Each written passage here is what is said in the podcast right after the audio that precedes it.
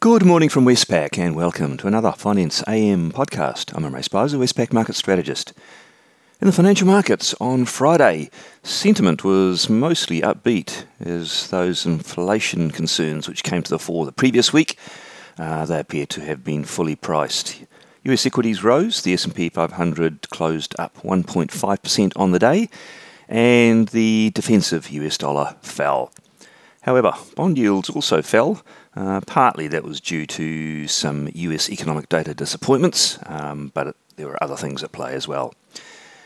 In the currency markets, the US dollar index closed down 0.5% on the day, all of the majors outperforming the US dollar. The Aussie dollar rose from 77.30 to 77.87. The Kiwi dollar rose from 71.80 to 72.56.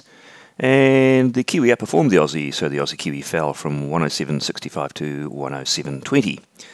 In the interest rate markets, the US two year Treasury yield fell a basis point to 0.15%, and the 10 year yield fell from 1.66 to 1.62%.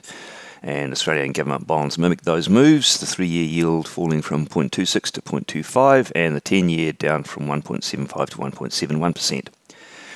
Uh, commodities had a mixed bag. Brent crude oil rose 2.4%, but copper fell 0.9%.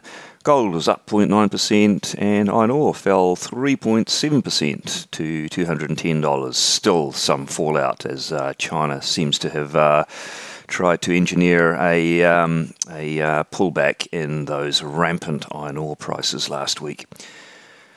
On the data front, uh, the main item out was US retail sales for April. That was lower than expected, uh, but that followed some pretty big distortions, uh, notable in March, where um, those sales were boosted by uh, payment checks. So for April, we had a 0% change against expectations of a rise of 1% but March was revised uh, about a percent higher. So overall, you could say we, it was a uh, net flat result uh, for markets. Uh, industrial production was also out, and uh, we saw uh, April rising 0.7% against expectations of 0.9%, so slight disappointment there. And we had a consumer confidence survey from the University of Michigan. This is one which has lagged other surveys of late, hasn't really gotten back to pre COVID levels. Well, it uh, performed even worse on this occasion. Uh, sentiment fell against expectations of a rise. Um, interestingly, though, uh, a couple of components that it publishes are on inflation expectations and they uh, notably surprised higher.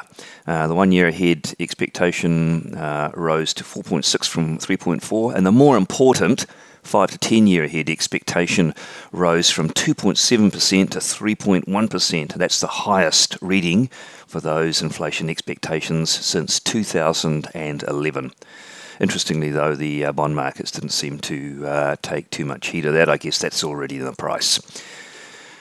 Uh, we also heard from FOMC member Mester, who really just uh, sang from the um, uh, core uh, song sheet, saying that current policy was appropriate in a good place, and uh, given the um, upside and downside risks uh, to the economy as, the, as it recovers from the pandemic, accommodation should remain in place for some time.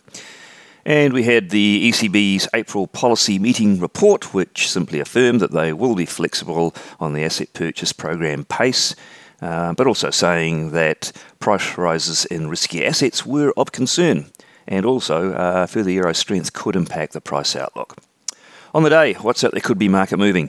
Uh, in New Zealand, nothing major, but we've got some second and third tier stuff. Uh, services PMI, which should be uh, fairly solid given the uh, level one resumed in the country, and also March migration, which will remain subdued, of course, with those border closures continuing. Uh, in China, we'll get the big bag of uh, data that we get out each month, including industrial production and uh, fixed asset investment and retail sales. Uh, momentum should remain strong there. And in the US, we'll have a, another survey uh, from the New York region, the Fed Empire State Survey and uh, NAHB housing market indicator, as well as some Fed comments from Vice Chair Clarida and Bostic. Well, that's it from me today. Thank you for listening. I'll be back again same time tomorrow morning.